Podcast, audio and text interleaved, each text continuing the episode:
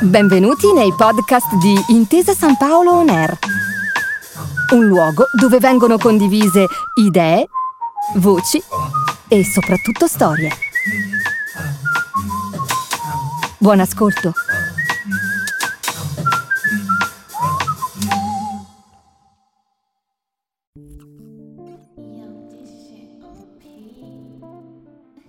Buongiorno, diamo il benvenuto a Federica Armiraglio del FAI, Fondo Ambiente Italiano, con cui Intesa San Paolo collabora dal 2004. Federica è la responsabile del progetto I Luoghi del Cuore e oggi, grazie al suo aiuto, faremo un viaggio alla scoperta della decima edizione di questa iniziativa. Innanzitutto, Federica, che cosa sono i Luoghi del Cuore? I Luoghi del Cuore è il più grande progetto italiano di sensibilizzazione sul valore del patrimonio è un progetto molto semplice, in questo risiede la sua forza. Ogni due anni FAI e Intesa San Paolo realizzano infatti un censimento che chiede alle persone di votare, segnalare, i luoghi che ritengono più vicini, proprio i luoghi amati e che vogliono vedere conservati per le generazioni future. Come vengono votati questi luoghi? Votare è molto semplice. Si va sul sito iluoghidelcuore.it, ci si registra con nome, cognome, email oppure usando il classico Facebook Connect e si possono votare tutti i luoghi già presenti nel database, oltre 37.000, cioè tutti quelli votati nei censimenti, nei nove censimenti finora realizzati, e poi da quando sarà possibile eh, si potrà votare anche con i moduli cartacei che si scaricano da ogni scheda luogo. Naturalmente se il, i vostri luoghi del cuore non sono presenti possono essere inseriti, chiunque può inserire un nuovo luogo in qualsiasi momento ed essendo un censimento user generated in qualsiasi momento si possono anche caricare foto, informazioni e così con, continuare a costruire grande, questa grande mappatura spontanea di luoghi da non dimenticare. Quali sono le novità di quest'anno? Quest'anno abbiamo introdotto per la prima volta due classifiche speciali il censimento abbiamo capito che deve rimanere aperto perché ognuno possa votare davvero i propri luoghi del cuore, però abbiamo scelto di approfondire negli ultimi anni un tema specifico che quest'anno con l'emergenza Covid sono diventati due.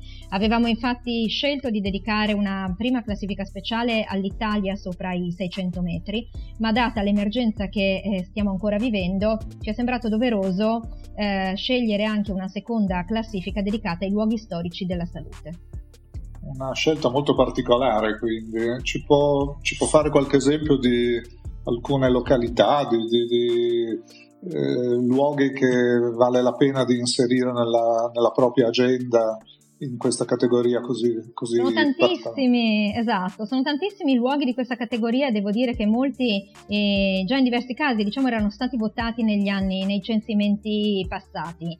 Ma dedicare una classifica speciale ci fa capire quanto sia vasta la gamma di luoghi storici si va da ospedali eh, di fondazione addirittura mm, medievale o quattrocentesca come Santa Maria Nuova a Firenze oppure i Santi Giovanni e Paolo a Venezia eh, luoghi che ancora hanno questa funzione o che l'hanno persa, come invece la Cagranda di Milano che è diventata un'università, eh, oppure il padiglione Connolly dell'ex ospedale psichiatrico di Siena, un luogo che invece è stato completamente abbandonato e si trova in uno stato di profondissimo degrado. Poi ci sono le grandi farmacie storiche, tipicamente le farmacie settecentesche come quella degli incurabili a Napoli oppure quella della Certosa di Calcio, la spezzeria antica di Santa Maria della Scala a Roma, ma c'è anche un patrimonio molto più recente, per esempio vediamo in fase di voto eh, una chiesa realizzata dal grande architetto degli anni 30 Ignazio Gardella, che fu un progettista di tutto l'ospedale di cui la chiesa faceva parte, realizzato ad Alessandria su commissione della famiglia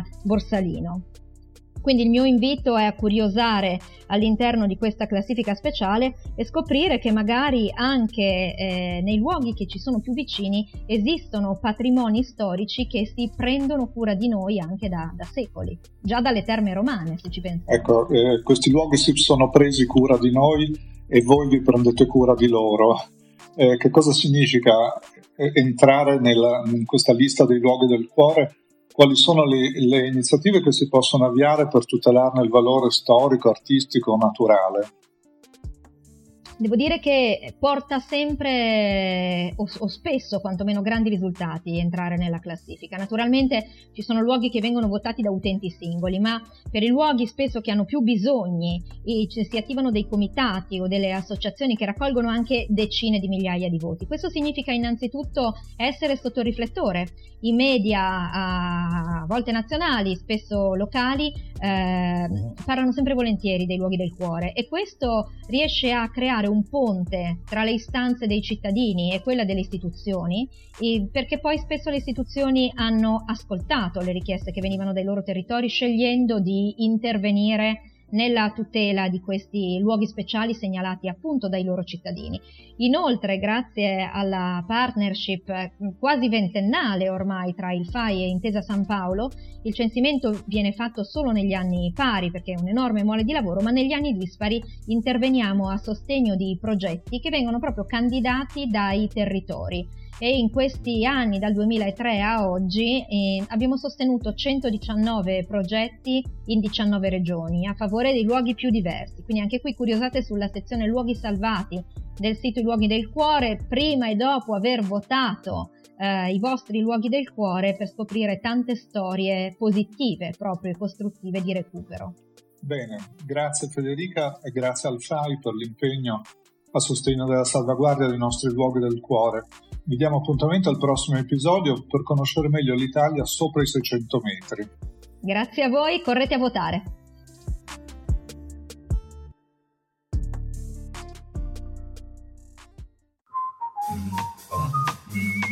Grazie per aver ascoltato i podcast di Intesa San Paolo On Air.